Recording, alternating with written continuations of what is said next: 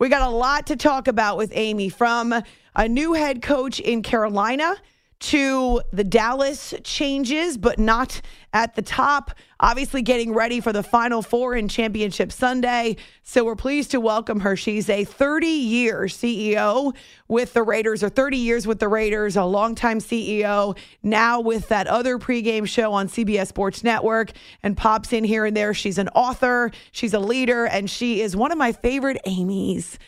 Thanks so much for hanging out with us for a few minutes, Amy. A lot of people are big fans of Frank Reich. Around the NFL, you hear people speak very highly of him. What does he bring to the table as he takes over now with the Panthers? Well, certainly, as you noted, he has a history with the organization, was their quarterback many years ago, and he is a very, very well-respected coach throughout the league. And it's not mutually exclusive to say that Steve Wilkes did a tremendous job there and had the absolute support of the locker room. Players spoke out saying they wanted to play for Steve, and he may well have gone on to do terrific things with that team. So too may Frank. Those two comments are not mutually exclusive, and I hope Steve gets another chance somewhere else. But it'll be interesting to see how Frank does. And by the way, how exciting is this for Frank and for Panthers fans and Colts fans? The Colts go to Carolina next year, so that should be an interesting matchup. The Panthers are an example of a franchise in recent memory who have just continued to change. That's really been the constant for the Panthers, for the Colts, for the Browns, even for the Giants before this year with Brian Daboll. How does it affect the players and the coaches in a locker room? Well, you know, it's interesting you mentioned that about the Panthers, because since Ron Rivera was terminated, they've been through, if you count interim head coaches, you know, they had Ron Rivera, who they fired. They've had two interim head coaches. They've had Matt Rule, who they fired. They have been changing coaches a lot since Ron was terminated. And, you know, Ron was there for a while, but then they haven't been able to find someone that they were satisfied with. Although, again, I'll note that Steve did a tremendous job, really without a lot of assets in various positions on the team. And boy, if you look at the list of quarterbacks Carolina has been through since Cam Newton, it just goes on and on and on and on. So you're right. There hasn't been stability there at coach or at quarterback. I have this phrase that I use on the radio about sports in general, but it certainly does apply to several NFL franchises. Constant change equals constant losing. There is a correlation between the two.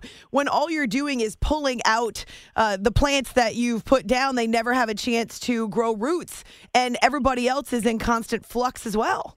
You know, it's an interesting conundrum, because if something really, really isn't right and you absolutely know it's not right and can't work, a very strong argument can always be made that consistency, simply for the sake of consistency, doesn't work well at times. But to your point, you're absolutely right. If you don't give a plant a chance to grow its roots. By the way, great analogy to bring plants into this. I love that. And by the way, I do not have a green thumb. So while we're on the plant concept, I'll just let you know that when I put plants in the ground, I explain to them that it's going to be the Darwin theory in my garden.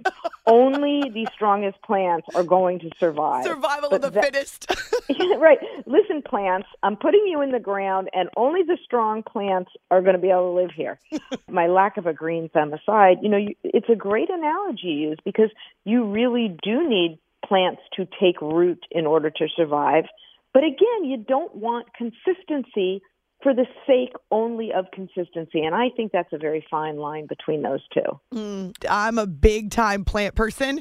In fact, I'm wearing a T-shirt that says, "I have too many plants, said no one ever." And the whole front of the T-shirt is covered by various types of plants. I highly suggest naming them, actually. That seems to work for me. Okay, I love plants, too.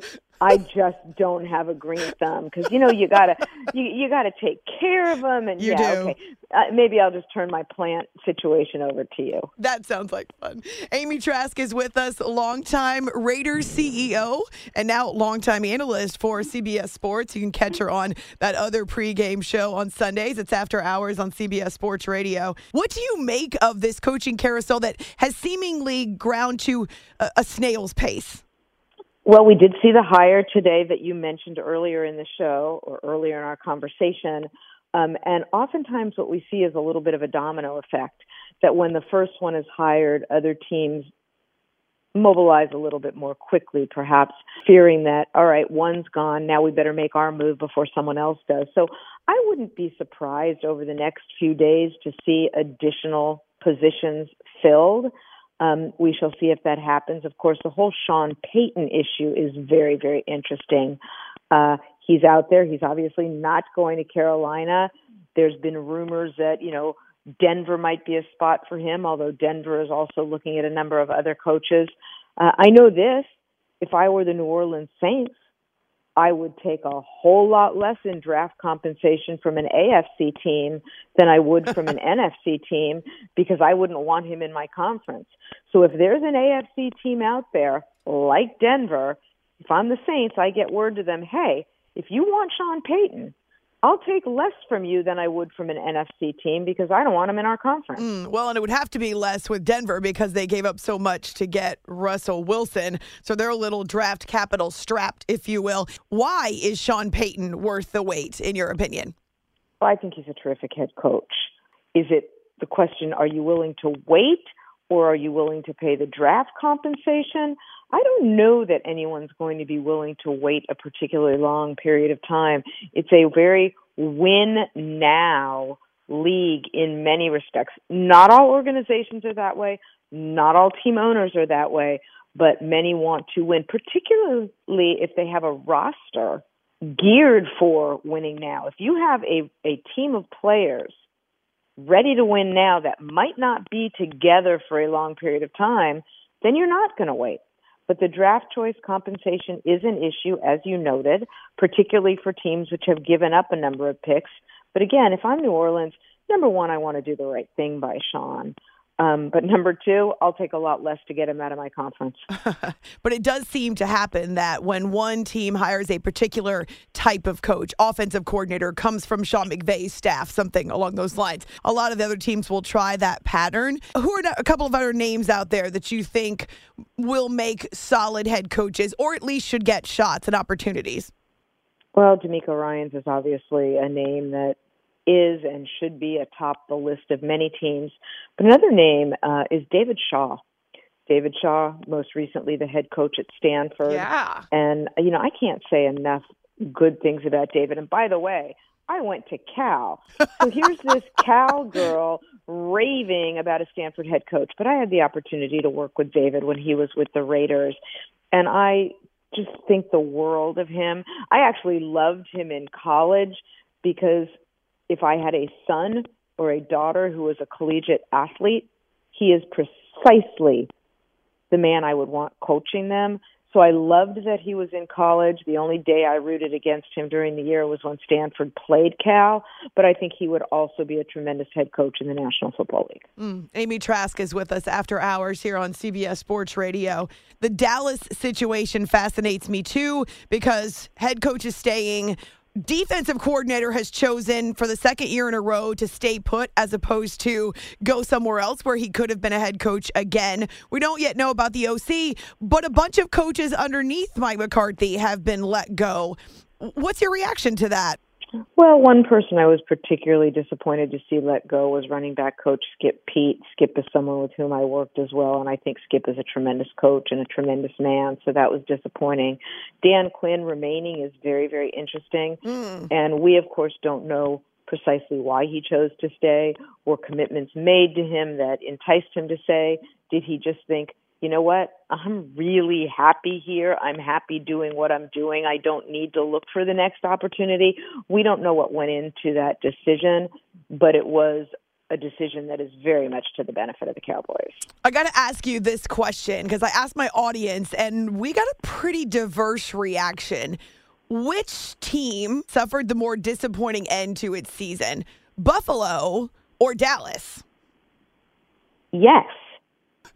The answer is yes. I'll go with option C. Tremendously disappointing for both. You know, I guess the only thing that would push me a bit to the Buffalo side of that equation is Buffalo was home for that playoff game. Dallas was on the road. Buffalo has one of the most magnificent home field environments. Those fans are cacophonous. Very, very hard place to go.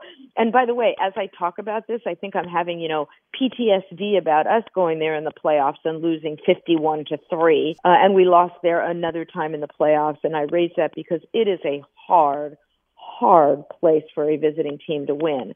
So, my answer is tremendously disappointing for both teams. But I guess I would give the edge to Buffalo simply because they were at home.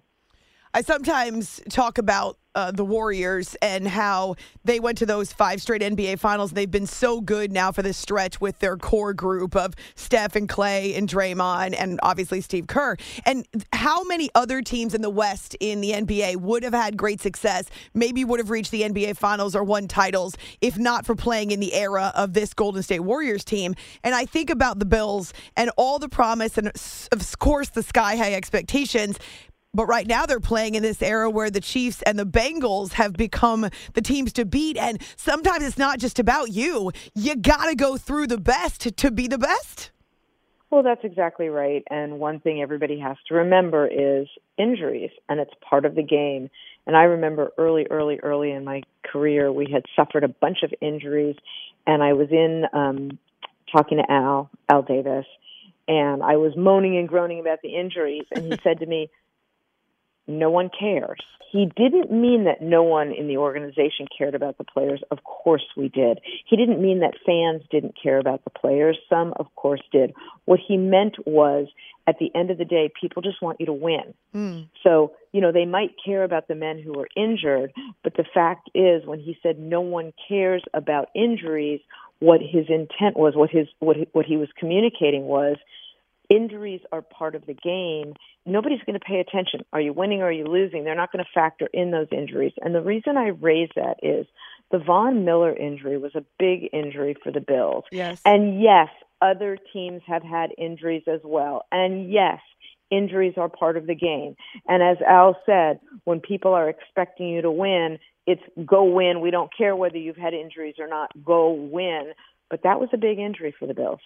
Do you think that would have applied if we didn't have a Patrick Mahomes available this weekend?